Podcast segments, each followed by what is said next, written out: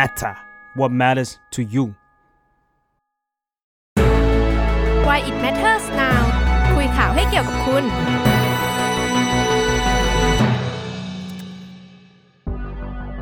สวัสดีค่ะยินดีต้อนรับเข้าสู่รายการ Why It Matters Now นะคะรายการที่จะมาคุยข่าวให้เกี่ยวกับคุณค่ะห่างหายไปหมายถึงอ้อยเองห่างหายไปจากการไลฟ์รายการ Why It นะคะก็ประมาณเดือนนึงนะพูดถึงเดือนนึงเนาะก็ไม่ได้เล่าข่าวกันแต่ว่ากลับมาแล้วพร้อมกับสัปดาห์ที่ร้อนแรงร้อนระอุนะคะแต่ก่อนอื่นทุกคนกำลังรับชมเรานะคะใน2ช่องทางค่ะนั่นก็คือในแฟนเพจนะคะ The Matter แล้วก็ยังมีใน YouTube Live นะคะ The Matter ด้วยก็ถ้าใครแบบว่ายังไม่ได้ติดตามใน YouTube The Matter นะคะก็ฝากเนื้อฝากตัวนะคะในนั้นก็ยังมีรายการออนไลน์ที่เรานะคะ The Matter เนี่ยทำแล้วก็อยากรอให้ทุกคนเข้าไปดูกันนะคะส่วน Why It Matters Now ในวันนี้นะคะก็คงจะหนีข่าวไหนไปไม่ได้นะคะสปายใช่เรื่องใหญ่ของประเทศนี้ After Shock ตั้งแต่เมื่อวานนิดนึงเมื่อวานเกิดอะไรขึ้นบ้างคะก็เรียกได้ว่ามันมีการประชุมเรื่องการโหวตนายกของรัฐสภาแต่ว่าเมื่อวานเนี่ยเป็นครั้งที่2แล้วถ้าพูดกันแบบนับครั้งว่าเป็นการโหวตนายกนะแต่ว่าเมื่อวานเนี่ยมีการอภิปรายยาวนาน7ชั่วโมงซึ่งเรื่องที่เขาอภิปรายเนี่ยก็คือเรื่องที่ว่าจะโหวตจะให้มีการเสนอชื่อนายกเป็นชื่อเดิมมั้ยชื่อเดิมได้มั้ยก็คือชื่อคุณพิธาใช่ๆเพราะว่าครั้งแรกก็เสนอไปแล้วแล้วก็กดผลโหวตไปแล้วไม่ได้เสียงสวมา13คนเท่านั้นใช่ๆแล้วก็พอมาครั้งนี้เนี่ยมันก็มีคนที่เหมือนตั้งคำถามว่าเฮ้ยมันเป็นญัตติซ้ำหรือเปล่ามันถ้ามันเป็นญัตติซ้ำเนี่ยตามข้อบังคับการประชุมมันไม่สามารถเสนอซ้ำได้นะจะเอาเข้ามาซ้ำอีกทำไมแต่ก็มีฝ่ายที่มองว่าไอ้การเลือกนายกเนี่ยมันเป็นเรื่องของรัฐธรรมนูญน่ะไม่ใช่ข้อบังคับการประชุมมันคนละอย่างกันเพราะฉะนั้นเนี่ยไอ้ข้อบังคับการประชุมมันจะมีอยู่เหนือรัฐธรรมนูญไม่ได้อันนี้ก็คือสิ่งที่อีกฝ่ายนึงมองแต่ว่าท้ายที่สุดแล้วตลอดการเถียงกัน7ชั่วโมงมันก็ลงเอยด้วยการหาข้อสรุปด้วยกันให้โหวตในรัฐสภาซึ่งผลที่ออกมาก็คือมองว่าไม่สามารถเสนอชื่อคุณพิธาเป็นนายกซ้ำได้อีกครั้งนึงนะคะนี่คือสรุปภายใน7ชั่วโมงด้วย2บรรทัดนี้พอโอเคแต่ว่านอกจากนั้นเนี่ยนอกจากเหตุการณ์ในรัฐสภามันก็ยังมีเหตุการณ์อื่นๆอีกอย่างเช่นกรณีที่ศาลรัฐธรรมนูญเนี่ยมีมติรับคำร้องเรื่องคดีหุ้น ITV ของคุณพิธานะคะแล้วก็มีมติ7-2ให้คุณพิธาเนี่ยหยุดปฏิบัติหน้าที่สสก็มีซีนที่เดินออกจากห้องประชุมกันคุณพิธาเดินออกไปก็คือพอเหตุการณ์เนี้ยมันก็ชาวเน็ตไม่ใช่ชาวเน็ตหรอกประชาชนหลายๆคนก็ตั้งคำถามว่าเอ๊ะถ่วงเวลากันหรือเปล่านะในองค์ประชุมที่แบบเหมือนรอให้คำสั่งจากศาลรัฐธรรมนูญเนี่ยวินิจฉัยมาว่าพ้นสภาพหยุดปฏิบัติหน้าที่สสชั่วคราวอะไรเงี้ยเพื่อที่จะแบบนั่นแหละอะไรสักอย่างหรือเปล่าคนก็ตั้งคำถามมีการตั้งคำถามแต่ว่า move ต่อมานะคะหลังจากที่มีเรื่องของคุณพิธาไปจบไปเนาะก็มีการตั้งคำถามถึงเรื่องของการจัดตั้งรัฐบาลโดยพรรคที่มีคะแนนรองลงมาเป็นอันดับ2ก็คือพรรคเพื่อไทยค่ะซึ่งพรรคเพื่อไทยเนี่ยเค้าก็เคยให้สัมภาษณ์ไว้อยู่แล้วนะคะว่าคนที่เขาจะให้ขึ้นมาเป็นแคนดิเดตคนต่อไปเนี่ยก็คือคุณเศรษฐาทวีสินซึ่งอันนี้เนี่ยก็จะเป็นก็มีหลายคนจับตามองเนาะว่าถ้าเป็นเพื่อไทยเนี่ยมันจะมีอะไรที่เปลี่ยนไปบ้างอะไรยังไงซึ่งในบรรดาเรื่องที่คุณเศรษฐาให้สัมภาษณ์วันนี้ก็มีเรื่องนึงที่คนสนใจก็คือเรื่องของม.112เพราะว่าก็เป็นประเด็นที่เรียกได้ว่าทำให้ก้าวไกลเนี่ยโดนใช้คำว่าไงดีโดนแทงยับในการโหวตนายกครั้งแรกเพราะว่าแบบสวหลายคนก็ไม่พอใจเรื่องการแก้ไขมาตรา112เนาะซึ่งคุณเศรษฐาเนี่ยก็ให้สัมภาษณ์ถึงเรื่องนี้โดยบอกว่ามาตรา112ต้องไม่อยู่ในการแก้ไขหรือยกเลิกการเสนอชื่อนายกครั้งต่อไปไม่งั้นจะไม่ได้รับการสนับสนุนจากสวและหลายพรรคการเมืองซึ่งซีนาริโอต่อไปเนี่ยก็เป็นเค้าเรียกว่าอะไรน่าสนใจว่าเป็นสิ่งที่น่าสนใจพิธาไม่ได้เป็นนายกหมายถึงว่าไม่ได้แบบว่าถูกโหวตชื่อเสนอชื่อให้เป็นนายกแล้วเนี่ยอะไรจะเกิดขึ้นต่อไปเนาะก็วันนี้นะคะเราก็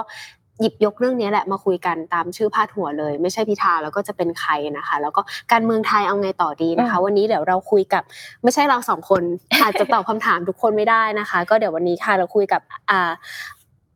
พี่ธรนะคะสติธรค่ะธนานิธิโชคนะคะผู้อำนวยการสำนักนวัตกรรมเพื่อประชาธิปไตยค่ะจากสถาบันพระปกเกล้านะคะสวัสดีค่ะพี่ธรสวัสดีค่ะตอนนี้พี่ธรกำลังขับรถอยู่นะคะทุกคนแต่ว่าพี่ธรยืนยันกำลังจะได้ที่จอด ยืนยันกับเราว่าสามารถพูดคุยตอบคำถามได้นะคะทุกคนไม่ต้องเป็นห่วงไม่ได้โอเคพี่ทอมเห็นชัดเจนเนาะเรากำลังไลฟ์อยู่นะคะพี่ทอมวันนี้โอเคพี่ทอมคำถามแรกเลยค่ะพิธาจะไม่ได้เป็นแน่นอนใช่ไหมคะหมดหวังหรือยังหมดหวังหรือยังคะคือเอาแต่บิดเบี้ยวๆเพี้ยนๆบ้างในตอนนี้นะก็ถือว่ายังไม่ได้เป็นดีกว่าบิดเบี้ยวๆคืออะไรนะคะยังไม่ได้เป็นแต่ว่าถามว่ายังมีโอกาสก็ไอ้ที่เขาลงมติกันเมื่อวานนั่นแหละไอ้ที่แบบไม่ให้เสนอซ้ำอะไรเนี่ยเสร็จแล้วนักกฎหมายตั้งแต่รุ่นใหญ่รุ่นกลางรุ่นเล็กรวมไปถึงว่าอาจจะมีมุมมองทางการเมืองที่แตกต่างกันด้วยอ่ะเห็นตรงกันโดยไม่ได้นัดหมายอ่ะว่ามันไม่ใช่มันเป็นเรื่องการโหวตเลือกนายกการที่รัฐธรรมนูญก็เขียนเอาไว้มันไม่ใช่จะมาตีความแล้วเอาข้อบังคับการประชุมข้อที่41น่ะมาใหญ่กว่ารัฐธรรมนูญอะไรเงี้ยเขาคงมีการพูดกันขนาดนี้แต่ว่าไม่เป็นไรวันนี้เขาวางบรรทัดฐานของเขาแบบนั้นน่ะเราก็ต้องยอมพอมันต้องยอมปุ๊บก็แปลว่าชื่อของคุณพิธาเนี่ยจะไม่สามารถถูกเสนอได้อีกในสมัยการประชุมนี้เท่านั้นนะเพราะว่าไอ้ยติที่เขาตีความกันเมื่อวานน่ะคือตีความว่ามันคือยติห้ามเสนอยติซ้ำในสมัยการประชุมเดียวกันแปลว่ารอหมดสมัยการประชุมนี้รอสมัยประชุมหน้าก็ยังเสนอได้อีกแปลว่าคุณพิธาก็ยังมีโอกาสอยู่ในทางข้อกฎหมายนะแล้วในเชิงปฏิบัตินะคะมันต้องเลื่อนออกในทางปฏิบัติก็ต้องไปดูแหละว่าเขาปฏิบัติต่อคุณพิธากันอย่างไรบ้างนะครับเช่นคดีอะไรล่ะคดีถือหุ้นใช่ไหมถือหุ้นมันก็ถ้าถือหุ้นแล้วเขาเกิดพิจารณาเร็วนะครับวันนี้แค่หยุดปฏิบัติหน้าที่ถ้าพิจารณาเร็วก็คือพ้นสภาพสสเลยพอพ้นจากการเป็นสสเนี่ยสิ่งที่ตามมาก็คืออาจจะต้องถูกเพิกถอนสิทธิทางการเมืองอะไรไปด้วยอ่ะนะครับคล้ายๆคุณกรณีคุณธนาธรอย่างเงี้ยก็แปลว่าไอ้โอกาสที่จะมาดำรงตำแหน่งทางการเมืองโดยเฉพาะนายกก็หมดไปด้วยโอเคพี่ธรค่ะแต่ว่าอันเนี้ยถึงจะปิดประตูแต่ว่าเมื่อเช้าว่าเหมือนคุณโรมค่ะสสโรมทวีตว่าจริงๆแล้วเรายังสามารถเสนอชื่อคุณพิธาได้อีกถ้าประธานสภาอนุญาตนะคะโดยเห็นว่าเหมือนเหตุการณ์มันเปลี่ยนแปลงได้ตลอดเวลาอะไรเงี้ยประเด็นนี้พี่ธรว่าไงคะก็ลองดูไม่มีปัญหาเรื่องแบบเนี้ยโอเคเพราะว่าจริงๆอย่างที่คุณลมพูดก็ถูกก็คือไอ้ข้อบังคับการประชุมข้อ41อ่ะมันก็มีข้อความอย่างนั้นจริงๆเว้นแต่ประธานจะเห็นว่ามันมีเหตุการณ์เปลี่ยนแปลงไปอะไรเงี้ยค่ะนะครับซึ่งจริงๆอ่ะวันนั้นอ่ะสสก้าวไกลเองอ่ะโดยเฉพาะคุณวิโรจน์อะไรเงี้ยก็พยายามจะชวนท่านประธานให้ตีความไปเช่นนั้นด้วยหลังจากที่โหวตเสร็จค่ะก็คือจะเสนอท่านประธานว่าเอามันมีเหตุการณ์เปลี่ยนแปลงไปแล้วยกตัวอย่างเช่นสถานะของคุณพิธาเปลี่ยนไปอะไรเงี้ยอย่างนี้เรียกว่าเปลี่ยนไหมล่ะใช่ไหมจากเดิมคือเป็นแคนดิเดตปกติเป็นสสด้วยวันเนี้ยเป็นแคนดิเดตที่เป็นสสแล้วถูกหยุดปฏิบัติหน้าที่อะไรเงี้ยสถานการณ์มันเปลี่ยนใช่ไหมท่านประธานจะตีความให้หน่อยได้ไหมว่าได้อะไรเงี้ยดังนั้นเพราะฉะนั้นก็ลองดูเช่นนั้นบทบาทประธานสภาเนี่ยสำคัญจริงๆใช่ไหมคะพี่ธรในนักวันนี้พิสูจน์ให้เห็นว่ามันสำคัญนะครับแล้วก็ใครที่คิดว่าอยากจะเป็นรัฐบาลโดยเฉพาะนะอยากจะเป็นรัฐบาลเนี่ยแปลว่าการได้ประธานเอาไว้อยู่กับพรรคของเราหรือกับพรรคร่วมของเราเนี่ยมันน่าจะเป็นอะไรที่ทำให้เรามีความได้เปรียบอะไรเงี้ยหรือว่าจะคุมเกมที่เราอยากให้มันเดินไปตามที่เราอยากได้มากขึ้นอะไรเงี้ยนะครับแล้วอย่างนี้อยากให้แบบพี่ธรช่วยมองแบบประเมินเหมือนกับว่าที่คนพูดกันว่าเอ้ยแต่ว่าสิ่งที่ออกมาเนี่ยมันเหมือนแบบข้อบังคับมันจะมันเหนือกว่ารัฐธรรมนูญได้ยังไงอะไรอย่างเงี้ยค่ะตรงจุดเนี้ยมันสะท้อนให้เห็นอะไรบ้างอะคะกับปรากฏการณ์ที่มันเกิดขึ้นตรงนี้อะค่ะก็ถ้าจะมองว่าเอ้ยทำไมเขาถึงต้องพยายามกันมากขนาดนี้นะมันก็อาจจะมองได้เหมือนกันคือหมายความว่าคือถ้าเกิดเมื่อวานเนี่ยจริงๆนะเขาไม่ต้องมาเล่นเรื่องนี้นะ เขาเอาแค่เหมือนเดิมอ่ะเหมือนครั้งที่หนึ่งอ่ะก็คือบวชคุณพิธาไม่รับรองอ่ะบวชไม่รับรองคุณพิธานะครับซึ่งจริงๆอ่ะคุณพิธาก็ต้องถอยอยู่แล้วเพราะว่าตัวเองก็เป็นคนประกาศออกมาเองผ่านการประชุมกับ8พรรคร่วมมาด้วยกันแล้วว่าถ้าคะแนนไม่เพิ่มขึ้นอย่างมีนัยสำคัญเนี่ยก็จะหลีกทางให้กับแคนดิเดตเพื่อไทยแล้วล่ะค่ะแล้วเราพอเราดูอ่ะถึงเมื่อวานไม่ได้โหวตนะแต่เราดูคะแนนที่เขาเห็นด้วยกับการเสนอซ้ำอ่ะไม่ได้เนี่ยกับเห็นไม่เห็นด้วยเนี่ยเราก็พอเห็นภาพอ่ะคือส่วนที่เป็นพรรค8พรรคร่วมอ่ะเขาก็โหวตไปที่ไม่เห็นด้วยเขามองว่าเสนอซ้ำได้มันก็มี312เสียงเท่านั้นแหละส่วนคนที่โหวตว่าเฮ้ยห้ามซ้ำ390กว่าคนอ่ะอย่างเงี้ยใช่ไหมมันก็ชัดอยู่แล้วว่าเสียง390เนี่ยถ้าได้โหวตคุณพิธาเขาก็คงโหวตไม่เห็นชอบส่วน312ก็คือก็คงโหวตเห็นชอบคุณพิธานี่แหละ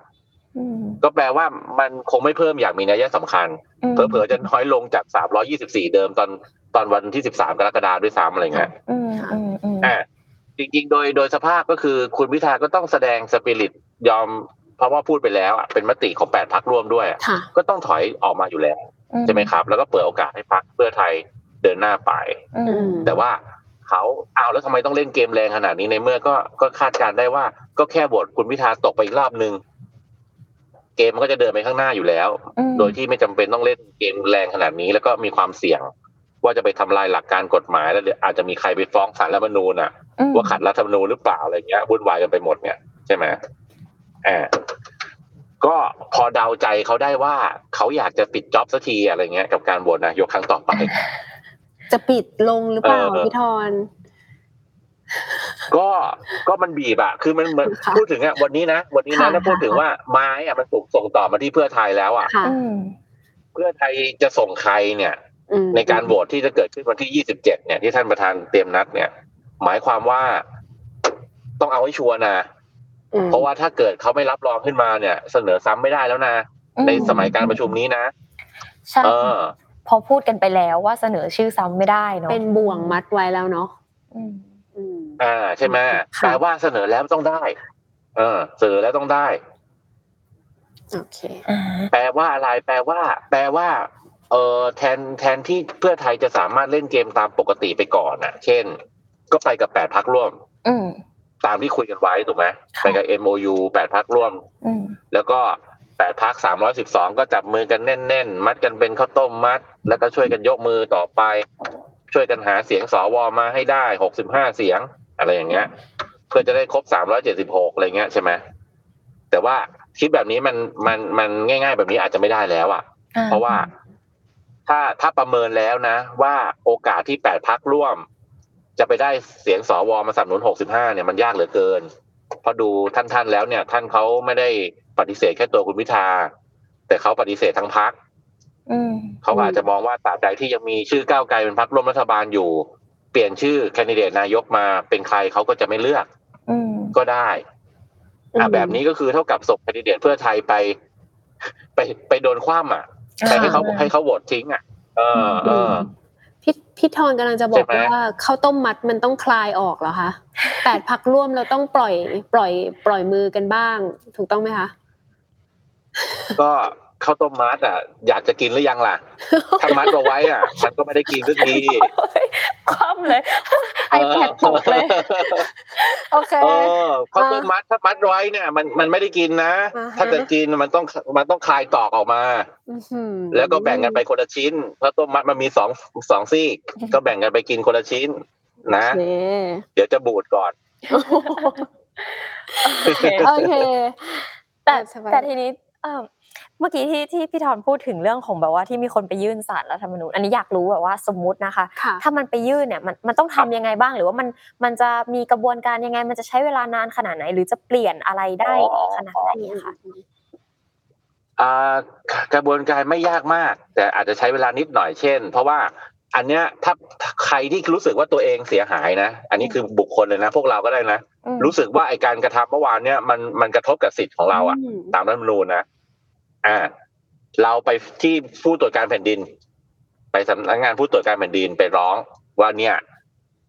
การโหวตของรัฐสภาเมื่อวานเนี่ยกระทบสิทธิ์ของเรา ขอให้ช่วยวินิจฉัยด้วยว่ามันขัดรัฐธรรมนูญถ้าผู้ตรวจเขาเห็นว่ามันมีเหตุ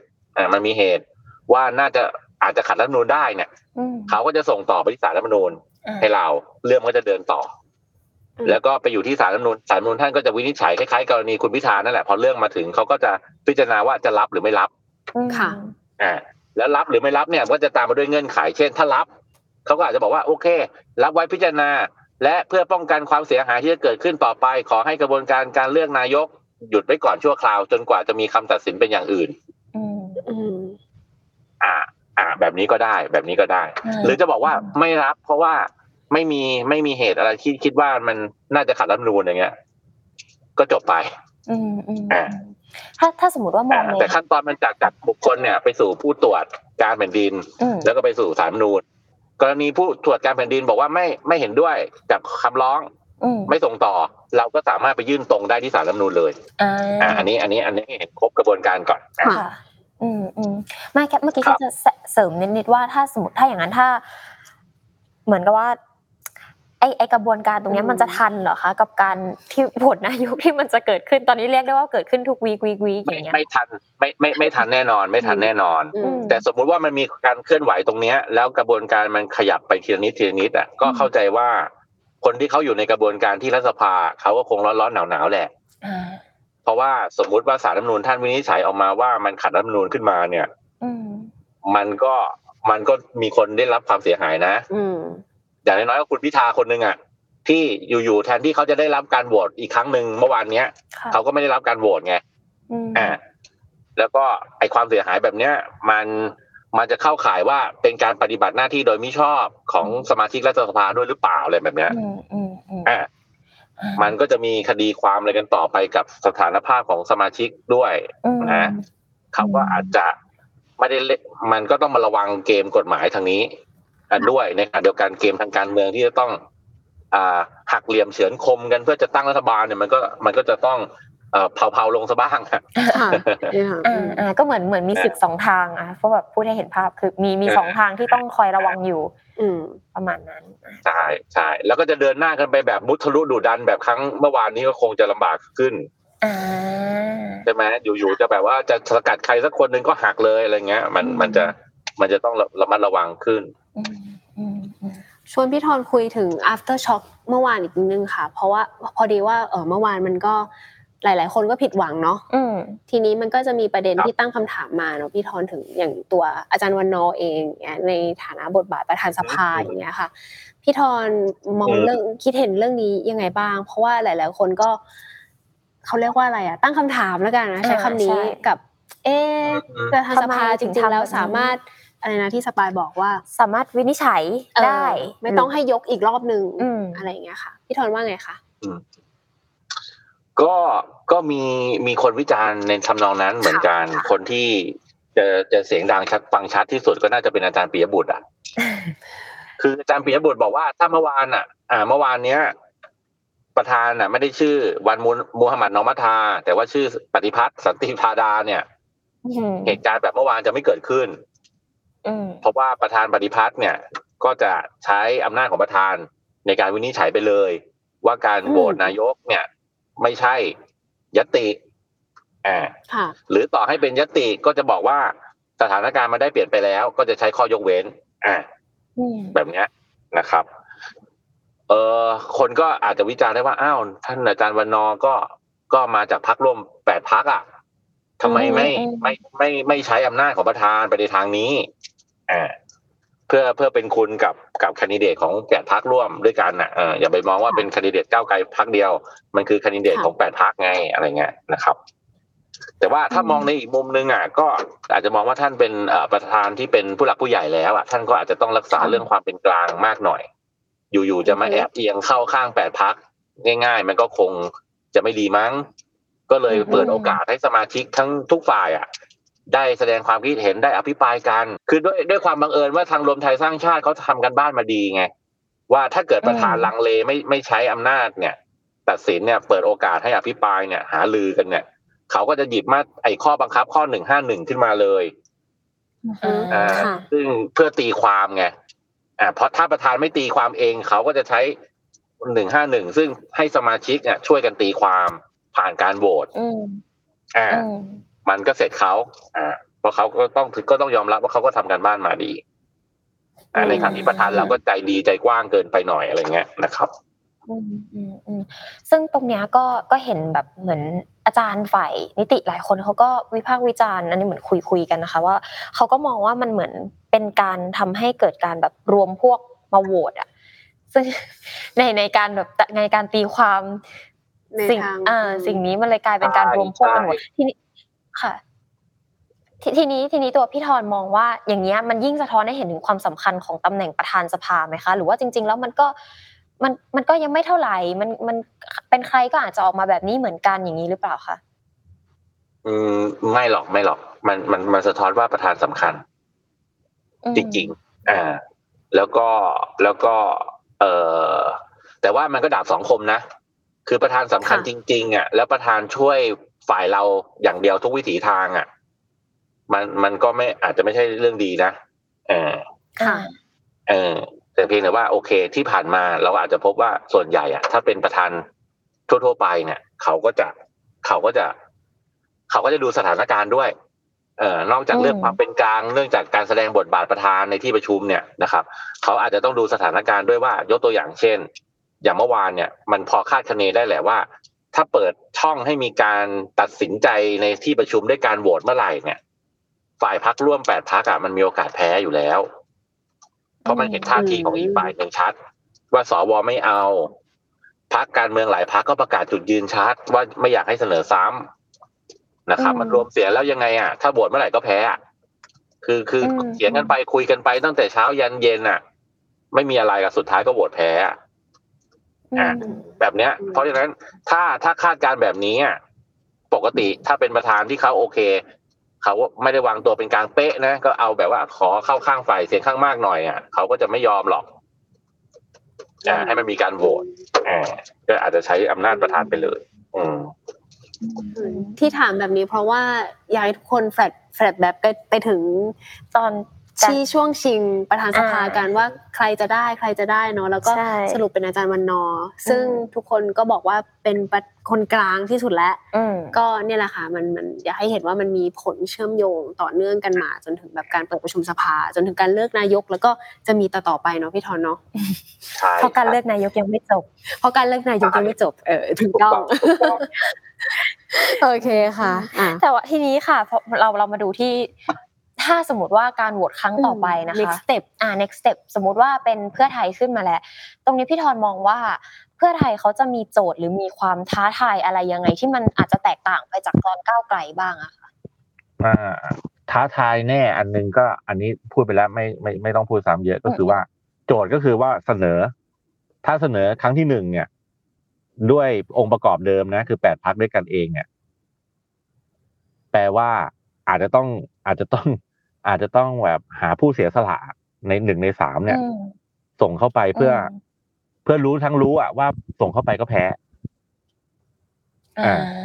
คือถ้าเกิดแบบไปกันตามเนี่ยไปกันตามหลักการที่คุยกันไว้ตั้งแต่วันจันทร์เนี่ยแล้วก็ได้ข้อสรุปออกมาเนี่ยถ้าคุณพิธาไม่ไปต่อไม่ได้เนี่ยส่งไม้ต่อให้กับเพื่อไทยเนี่ยในนาม8พรรคร่วม MOU เดิมเนี่ยนะไปโหวตวันที่27แบบนี้เลยนะไม่มีอะไรเปลี่ยนแปลงนะผลลัพธ์มันพอคาดได้ว่าไม่น่าจะได้376แปลว่าแคนดิเดตคนนั้นเนี่ยจะต้องเป็นผู้เสียสละถูกโหวตตกไม่เห็นชอบแล้วก็ไม่สามารถถูกเสนอได้อีกในสมัยประชุมนี้อันนี้เป็นเงื่อนไขที่เพื่อไทยต้องเจอแน่ซึ่งมันต่างจากคุณพิธาทีนี้สไตล์เพื่อไทยเนี่ยเขาต่างกับก้าวไกลอยู่แล้วแปลว่าถ้าเขารู้ผลลัพธ์แบบนี้เขาจะไม่เดินหน้าไปเขาจะไม่แบบก้าวไกลอ่ะของพวกเราอ่ะที่แบบโอ๊ยโหวตครั้งแรกอ่ะมั่นใจเหลือเกิน70 80เสียงอะไรสวเนี่ยแล้วสุดท้ายเขาได้แค่13อ่ะ13คืออันนี้คือประเมินแบบโลกสวยคุยกับเขากระแสตอบรับดีอะไรเงี้ยแต่เพื่อไทยเขาก็จะคอยกระตุกบอกว่าเฮ้ยเอาให้แน่คนที่บอกว่าจะโหวตให้แน่ๆกี่คนอย่าเอาแค่คนแบ่งรับแบ่งสู้มานับรวมด้วยอะไรเงี้ย หรือเขาแบบตอบรับดีคือยิ้มคุยกับเราด้วยยอมคุยกับเราครึ่งชั่วโมง1ชั่วโมงอะไรเงี้ยแล้วก็บอกว่าโอเคเดี๋ยวจะรับไว้พิจารณาอะไรเงี้ยใช่จะงดออกเสียงสุดท้ายงดออกเสียงเพราะพิจารณาแล้วอย่าคิดไม่ออกอะไรเงี้ยค่ะเพราะนั้นสไตล์เพื่อไทยเขาน่าจะชวนก้าวไกลเติมเสียงให้ครบยังไงคะก็เอาชื่อสวมาเช็คกันก่อนเลยก็ได้เอามากางกันบนโต๊ะเลยว่าใครบ้างที่ชัวร์ๆในมือเพื่อไทยมีกี่คนก้าวไกลมีกี่คนสรุปสุดท้ายขาดไหมขาดอีกเท่าไหร่ถ้าขาดเยอะมากเนี่ยก็แปลว่าคงจะหวังจะสวอย่างเดียวไม่ได้หรอกอาจจะต้องไปชวนพรรคการเมืองมาเติมทีนี้พอชวนพรรคการเมืองมาเติมเนี่ยมันก็ต้องอยู่ที่ทั้งเพื่อไทยและก้าวไกลแหละก็ต้องคิดร่วมกันว่าสมมุติเพื่อไทยไปชวนใครดีถ้าเอาแบบตัวเลขปิดสวิตช์สวก็ต้องชวนภูมิใจไทยภูมิใจไทย71เสียงเนี่ยมากกว่าที่ต้องการอีกตั้ง6เพราะต้องการแค่65ใช่มั้ยแปลว่าถ้าภูมิใจไทยมาปุ๊บเนี่ยปิดสวิตช์สวปั๊บได้นายกเลยไม่ต้องลุ้นอะไร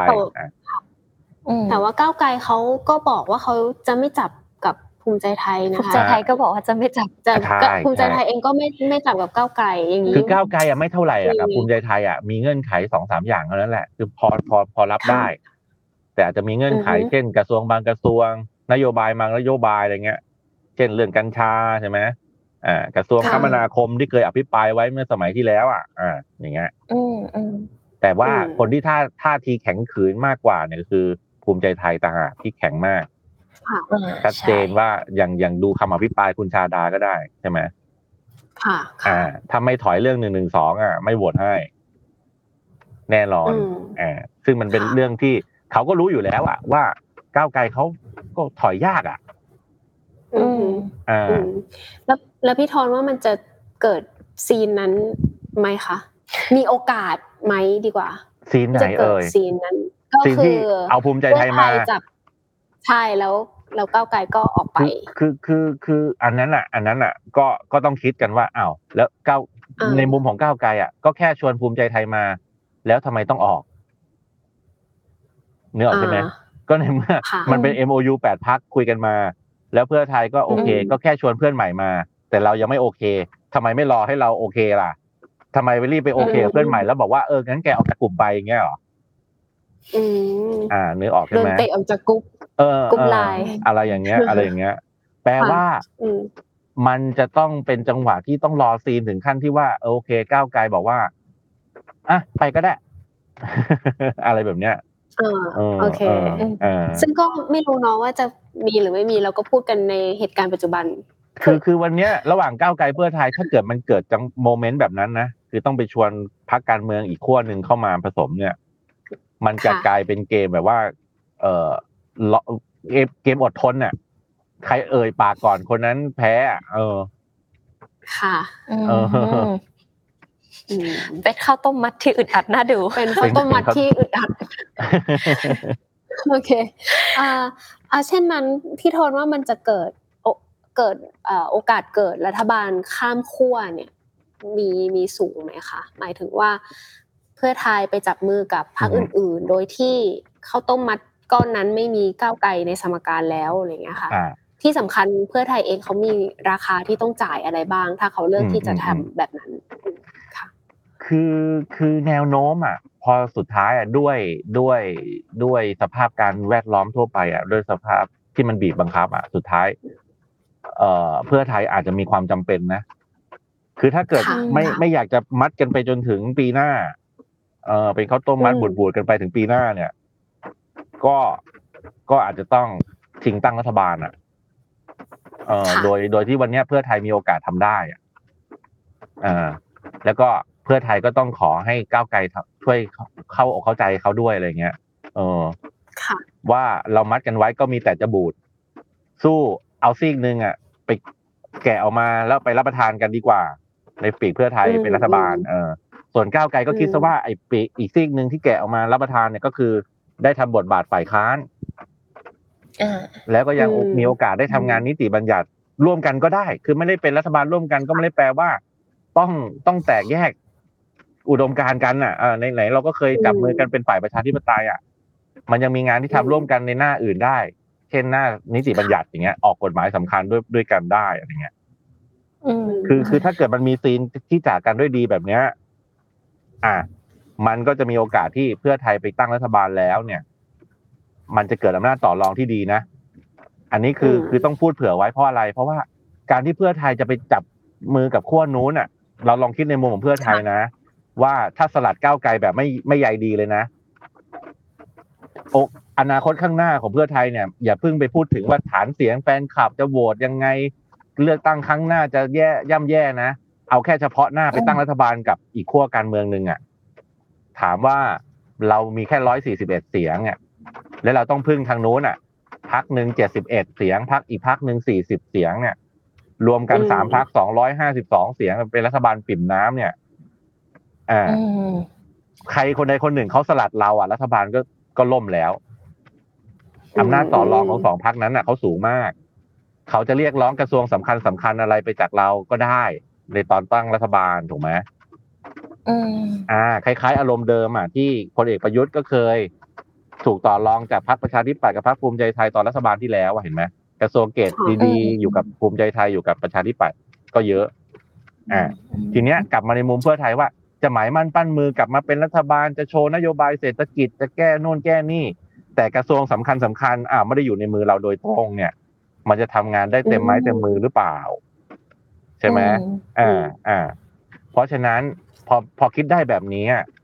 การจากลากับก้าวไกลแบบที่ยังมีเยื่อใยต่อกันเนี่ยมันเลยสำคัญเพราะอะไรถ้าตั้งรัฐบาลได้เมื่อไหร่เนี่ยนะครับสองพรรคนู้นเขาแบบโอ้โหต่อรองมากงอแงจังเลยถึงเวลาเนี่ยนายกรัฐมนตรีปรับครม.นะเอาสองพรรคนั้นออกนะแล้วเอาก้าวไกลกลับมาร่วมรัฐบาลนะ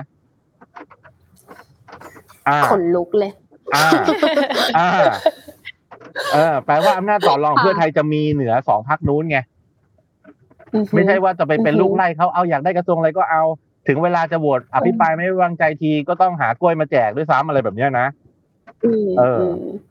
แต่เรามีก้าวไกลไว้เป็นเพื่อนรักที่ไม่ได้ร่วมรัฐบาลยังดีกว่าใช่ไหมสองพรรคนู้นงอแงเมื่อไหร่เราปรับครม.เสียบเลยอยู่ๆรัฐบาล312เสียง8พรรคคืนล่างซะอย่างนั้นน่ะค่ะนี่ยังไม่ได้คุยถึงโหวตเตอร์เนาะพี่ธรว่าจริงๆแล้วเขาจะโอเคหรือเปล่าด้วยซ้ำที่แบบสมมติว่าเกิดรัฐบาลข้ามขั้วอะไรแบบนี้ขึ้นมาเหมือนที่เรากำลังพูดถึงกันว่าเขาจะโอเคไหมจะเกิดกระแสอะไรหรือเปล่าอะไรอย่างเงี้ย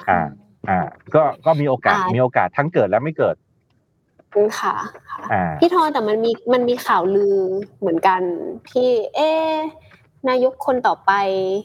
จะเป็นใครดีนะเพราะว่าพิธาก็ไม่ได้แล้วอะไรเงี้ยแล้วก็ครั้งต่อไปสมมติว่าเพื่อไทยส่งคุณเศรษฐามาแล้วถ้าไม่ผ่านอีกมันจะสมมติส่งไปเรื่อยๆไม่ผ่านอีกอะไรเงี้ยค่ะจะเป็นคุณประวิตรไม่น่าหรือคุณอนุทินอะไรเงี้ยเป็นอีกฝากนึงไหมอะไรเงี้ยพี่ธรว่าไงคะคือตอนนี้ถ้าไปกันแบบธรรมดาเนี่ยเพื่อไทยไปจับมือข้ามขั้วกับเขาเนี่ยแนวโน้มก็น่าจะได้นายกชื่อเศรษฐาค่ะแต่พอเขาฟังเราคุยกันเมื่อกี้ว่าเฮ้ยเดี๋ยวคุณเศรษฐาไปเป็นนายกรัฐมนตรีแล้วเขาปรับครม.เอาสองพรรคนู้นออกเอาก้าวไกลมาเสียบได้เนี่ยเขาจะเริ่มลังเลละเขาจะบอกว่าอ้าวถ้าอย่างนั้นน่ะชีวิตเขาไม่ค่อยสีเขียวละการอยู่กับเพื่อไทยไม่สีเขียวละ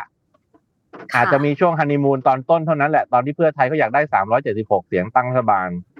แต่อยู่ต่อไปเขาไม่ต้องการเยอะขนาดนั้นเขาต้องการแค่251ก็อยู่ได้แล้วเขาอาจจะมีก้าวไกลเป็นพันธมิตรอยู่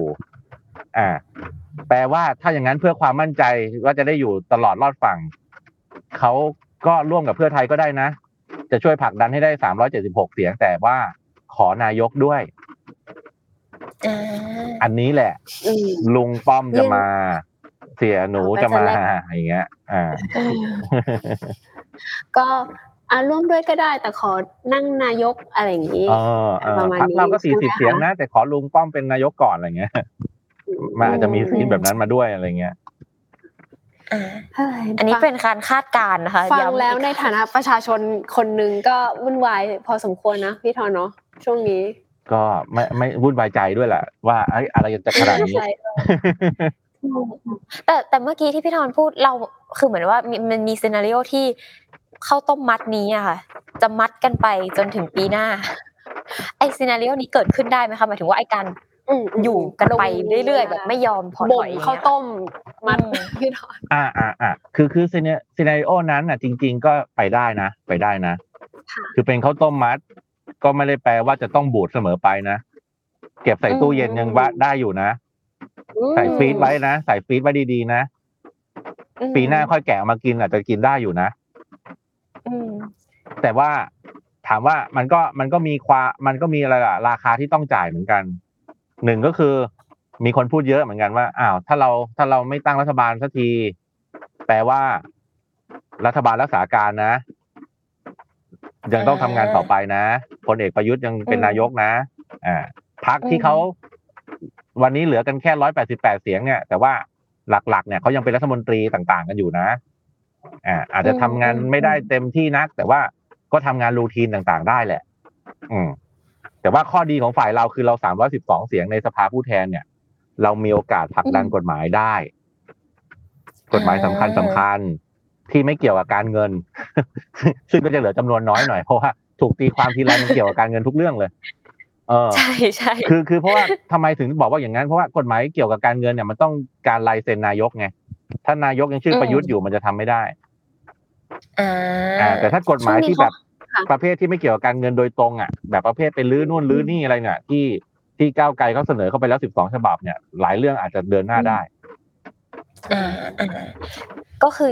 ข้าวต้มมัดเนี่ยจริงๆมันยังมีซีนาริโอที่สามารถจะอยู่ต่อไปได้ตู้เย็นหน่อยแต่แค่มันอาจจะมีข้อเสียเปรียบบางอย่างอย่างที่พี่ธรพูดว่าก็ยังมีรักษาการอยู่แล้ว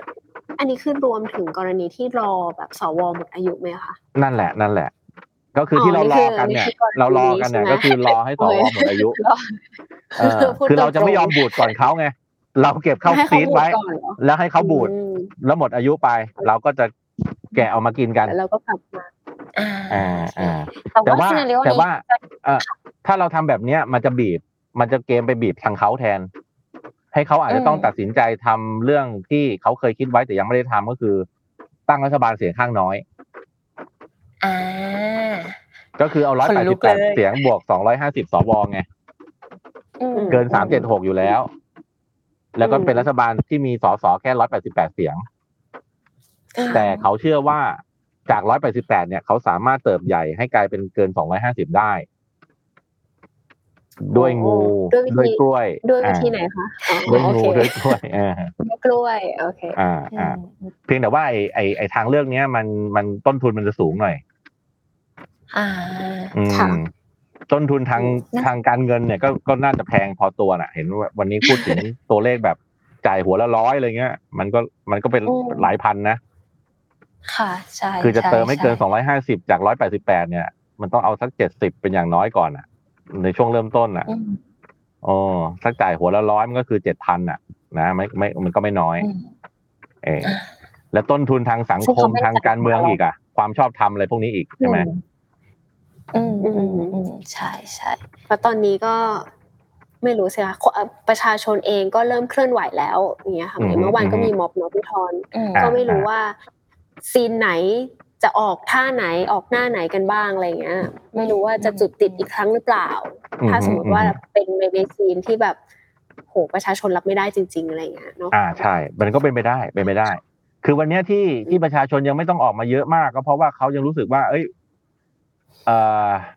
เขายังมีโอกาสมีความหวังยังไงเสียเนี่ยคือแบบคนที่แบบใจเย็นสุดๆอ่ะคือบอกว่าเลือกตั้งครั้งหน้าเนี่ยสมมุติว่าเกิดขึ้นในอีก4ปีเนี่ยเขาก็หวังว่าเขาจะมาแสดงแสนยานุภาพเนี่ยผ่านการกาบัตรอีกครั้งนึงคราวนี้เอาให้มันทะลุ250ไปเลยเป็นรัฐบาลพรรคเดียวไปเลยอะไรเงี้ยนะคราวหน้าสวก็ไม่ได้โหวตแล้วอะไรเงี้ยใช่มั้ยมันก็เป็นไปได้โอเคแต่กระแสนึงก็มองว่ากระแสคนที่ออกมาเนี่ยก็ยังไม่เยอะมากใช่เหมือนกับก็ยังไม่เหมือน63 64ใช่หลายคนอาจมีคนตีความว่าอาจจะเป็นเพราะบางคนยังเชื่อในรัฐสภาอยู่หรือบางคนก็มองว่า มีคนจำนวนน้อยเกินไปที่ออกมาในตรงนี้อะไรอย่างเงี้ยครับก็อย่างที่บอกอ่ะมันยังมีความหวังกับเรื่องอื่นๆในระบบอยู่ไงแล้วก็การออกมาเยอะๆเนี่ยใช่เราเพิ่งผ่านเลือกตั้งมาด้วยแล้วก็การที่เราจะรีบออกมาเยอะๆอ่ะมันอาจจะทำให้อำนาจนอกระบบอ่ะมาแทรกแซงซึ่งเราไม่อยากเกิดให้เกิดไงมันไม่ได้เนาะเหมือนแบบถ้าความรู้สึกส่วนตัวโหเราเพิ่งไปเลือกตั้งมาแบบเดือนที่แล้วทำทุกอย่างแบบถูกต้องกลายเป็นว่าอะไรก็ไม่รู้อะไรอย่างเงี้ยค่ะก็เป็นแต่เมื่อกี้ที่พี่ธรพูดถึงเนี่ยเราพูดถึงในซีนาริโอที่เรายังมีพรรคที่ชื่อว่าก้าวไกลค่ะโอเคหนูอยากรู้ว่าในกรณีที่สมมติว่าคดีต่างๆที่อยู่ในศาลรัฐธรรมนูญในตอนนี้อะค่ะมันแบบอาจจะมีผลที่ทำให้เกิดเหตุการณ์คล้ายคลึงกับเมื่อครั้งที่อนาคตใหม่เคยเจออย่างเงี้ยพี่ธรมองว่าโอกาสมันเป็นไปได้ขนาดไหนอะค่ะก็น่าจะเป็นไปได้ในกรณีที่เรามัดกันเป็นข้าวต้มมัดกันไปนี่แหละคือเราเข้าฟีดแล้วอ่ะเราก็กะว่าเอาวะรอสัก10เดือน12เดือนใช่มั้ยแล้วค่อยแกะออกมากินแต่ปรากฏว่าเค้าก็ไม่อยากให้เรารอถึงวันนั้นน่ะหาทางแกะมันออกมาซะเลยแล้วก็ทุบทิ้งไปสักข้างนึงอะไรอย่างเงี้ยนะหรือถ้าดื้อมากก็ทุบทั้ง2เลยมันก็เป็นไปได้ไงคือถ้าเขาต้มมัดมันคลายกันก่อน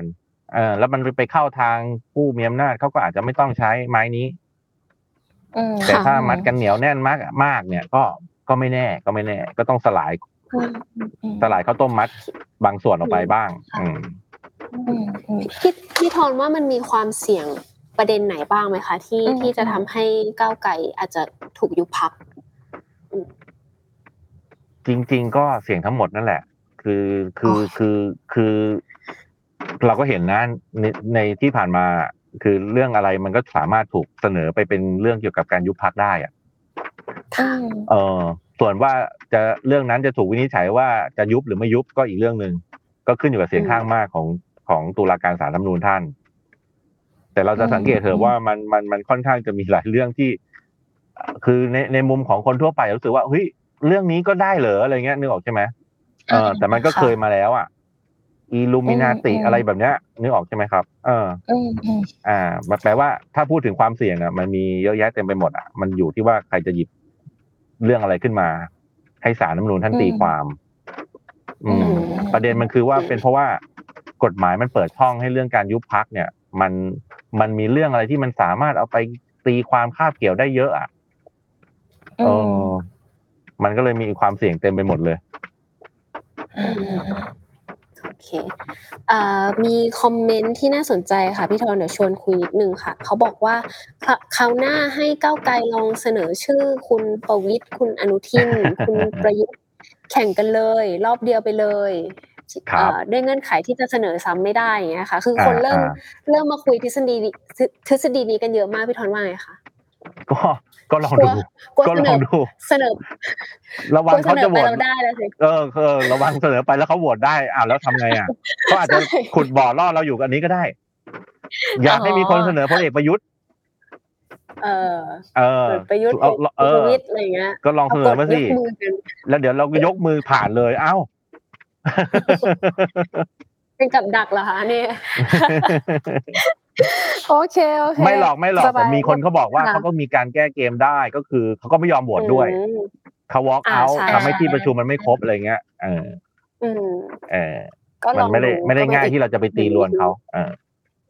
แต่พี่ทองก็ยืนยันว่ามันไม่ได้ง่ายขนาดนั้นนะคะโอเคพี่ทองค่ะสุดท้ายค่ะตอนนี้หลายๆคนก็รู้สึกว่ามึนๆงงๆสับสนทางใจว่าโหเกิดเรื่องราวอะไรมากมายในฐานะประชาชนเราจะติดตามเรื่องนี้หรือว่าเราจะทำอะไรต่อไปได้ไหมคะก็ต้องติดตามมันต่อไปอ่ะให้เหนียวแน่นอ่ะแล้วก็จับตาดูแล้วก็ต้องช่วยกันอย่างน้อยๆที่สุดนะต้องช่วยกันบ่นๆอ่ะกับสิ่งที่เรารู้สึกว่าเฮ้ยมันขัดอกขัดใจอ่ะค่ะแล้วก็หาช่องทางในการแสดงออกอ่ะถึงว่าเรารู้สึกว่าเฮ้ยมันไม่ใช่อ่ะมันไม่โอเคนะอะไรเงี้ยคืออย่ามาทำอะไรกันง่ายๆแบบนี้อะไรเงี้ยฉันก็ดูเธออยู่ฉันก็ตามเธอทันนะอะไรเงี้ย แล้วถ้าฉันมีช่องทางอ่ะฉันก็จะจัดการพวกเธอได้นะอะไรเงี้ยตามที่กฎหมายมันเปิดไว้อะไรเงี้ยคืออย่างวันเนี้ยมีคนไปร้องศาลอะไรล่ะพันอะไรเกี่ยวกับคดีทุจริตอ่ะกรณีตุลาเอ้ยกกตอ่ะ7ท่านอ่ะศาลท่านก็รับนะศาลท่านก็รับนะเนี้ยต้องระวังไงว่ามันก็มีกลไกอยู่เหมือนกันที่กฎหมายเขาเปิดให้คนไปทำได้จะทำอะไรก็ระมัดระวังนิดนึงประชาชนจับตาดูอยู่ประชาชนดูคุณอยู่บ่นด้วยด่าด้วยโอเคค่ะวันนี้ขอบคุณพี่ธรมากๆค่ะครับถึงที่หมายหรือยังคะพี่ธรถึงแล้วแต่ว่าออกไปไม่ได้ฝนมันตกโอเคค่ะขอบคุณพี่ธรนะคะแล้วก็วันนี้น่าจะประมาณนี้นะคะก็เรายกซีนหลายๆซีนมาให้ดูกันสมมุติกันแล้วก็ถามโดยพี่ธรก็ช่วยอธิบายเนาะว่าเอ๊ะเป็นแบบนี้จะเกิดขึ้นได้มั้ยเป็นแบบนู้นจะเป็นยังไงอะไรอย่างเงี้ยค่ะก็หลายๆคำถามก็น่าจะเห็นภาพแล้วก็เคลียร์ขึ้นนะคะวันนี้ขอบคุณพี่ธรอีกครั้งค่ะแล้วก็ฝากนะคะติดตามรายการ Why It Matters Now นะคะได้ทุกช่องทางของ The Matter นะคะแล้วก็มาเจอกันในวันพฤหัสหน้านะคะเอ๊ะมีหรือเปล่านะเรื่องหน้ามีโหวตอาจจะไม่มีแต่เดี๋ยวรอดูอีกทีนึงค่ะได้ค่ะก็ไม่เป็นไรค่ะเดี๋ยวฝากรายการนอกแบงคอกของเราด้วยเนาะพี่พรดีมากเลยรายการอะไรก็ไม่รู้สุดยอดใช่ค่ะพาทุกคนนะคะไปคุยเรื่องการเมืองท้องถิ่นนะคะแล้วก็เดี๋ยวมีเทปนึงที่พี่พรมาด้วยแล้วก็ใกล้ๆออนแล้วค่ะก็ไปรับชมกันในใช่ในช่องทาง YouTube นะคะ The Matter ค่ะวันนี้เรา3คนไปแล้วนะคะสวัสดีค่ะสวัสดีค่ะครับสวัสดีครับ